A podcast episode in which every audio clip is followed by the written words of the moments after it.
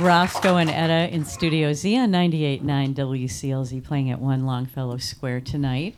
And Roscoe and Etta is the name of the group. The musicians are Maya Sharp and Anna Schultz. And Maya, welcome back. You've been here many times. Yes, thank you so much for having me back. Having me here the first time was nice, but it's the ultimate compliment when you keep asking me back. Yeah, so, we like to have you come. And Anna, have you been to Portland before? I have not. Have you been to Maine? This is my first time in Maine, actually. Oh. Yeah. Well, she's been here a lot, so she can take you and get your lobster roll. She probably knows all the good places to go. Absolutely.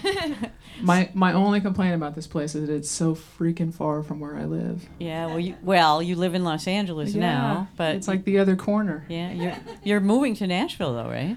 Yeah, we're moving in early January. So you'll be closer. Terrifying/exciting. Yeah. And it changes. It's like a 51-49 thing. Mm-hmm. Good. Yeah. So we should start out by why don't you tell us who what Roscoe and Etta are? The telltale question. Roscoe and Etta are the guitars that we wrote are the album on, basically. Roscoe is the cranky old man Gibson, and Etta is the buttery, also Gibson 125 electric. But I play Etta, and she plays Roscoe. Yeah, I've never heard you describe them exactly like that. So the one I play is the cranky old man, and the one you play is the buttery diva. Okay, understood. And that's the name of the album, too, is Roscoe and Etta. Yeah, we tried all the other ones, like, Anna and Maya, and it just sounds like it's too folky. It's like two acoustic guitars in a meadow. Like, that's not what we are. Obviously, listening to Anna's electric guitar there, that's not what you are. No. So Sharp doesn't work either. Yeah, so. How did you get together? It started out as... a fairly typical Los Angeles writing session. We met at a friend's show, and that friend had written with us both separately and gave us each the thumbs up about the other one. Yeah, you should really write with this person. Okay, so we get together, and I think we weren't even half a song in before we were already harmonizing on the verse. Yeah, we didn't know who had the melody line. Yeah. It was like, well, I'm doing this high part, but you're doing that, and they can't be solo. And who knows what the melody is. In fact, the first song that we played was the first song that we wrote. Yeah. Who knows what the melody is, and at this point, who really cares?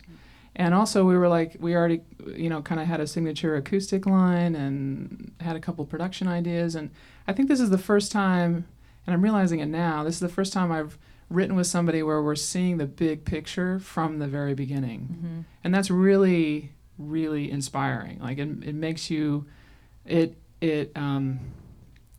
gives you a reason to see it all the way through, because you already have like 40 ideas for the finished product even before the song is finished being written. And I've never written like that, but it's exhilarating. I was beatboxing alongside of while we were writing. Yeah. We were already hearing the production. That's very cool, the beatboxing and the looping on that song. And on that song specifically, you reference a lot of other song titles and artists, Hey Jude, Hallelujah, Dead, Gratefully Dead, Lion Eyes, Cold as Ice. So did one of you come up with that idea, or did together just say, hey, we could say Cold as Ice? Hey, how does that work? You brought the seed, your Hey Jude and Hallelujah stuck in my head. And then we kind of just went off. We realized how many similar influences we had, I think to your surprise maybe, we had. And like Black or White, Marmalade Skies. Yeah. Tied in a little bit of everything. Yeah. Well, and that leads to my next question, and I hope this isn't sensitive, but there is obviously an age difference between the two of you. Does that help the perspective, or does it hinder it, or how does it add? Coming from two very different points of view. Yeah, we. I wasn't sure if it was going to hinder, but it's only helped, and especially because Anna has done her homework. Like she knows.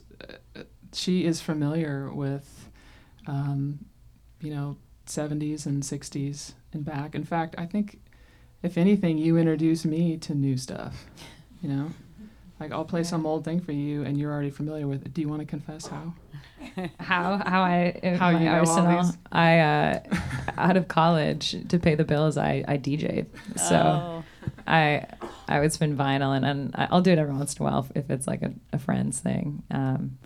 And my library is just, I have an appreciation for all kinds of music. Yeah. Well, in the song Stupid Pretty Face, you referenced Tumbleweed Connection, which was another one. That's an old album, old Elton John. Yeah, we're just hardcore music fans, so it's hard to not. And we were really setting out to write about real things, so it's hard not to let them in, Does one person sort of take the lead in writing? I noticed, like, in the second song, you sang lead, and you came in on Anna sang lead, and Maya came in on the harmonies, and then there's some other ones where you start. Is that in terms of writing too, or that just you decide that will sound best that way? Yeah, I don't feel that in the writing. I feel like the writing is always 50-50. It's always like, let's figure out who's going to sing it, afterwards. Mm-hmm.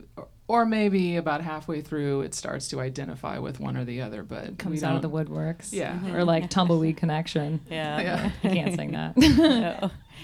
One of my other favorite lines on this album, which is called Roscoe and Etta, and you can get it. It's on sale. Mm-hmm. Is in Chocolate, where you say, "You're so good as you are." What is it? "You're so good as you are. I wouldn't need any chocolate sauce." Yeah. Mm-hmm. I love that image. It's like, oh yeah, no chocolate sauce, must be really good.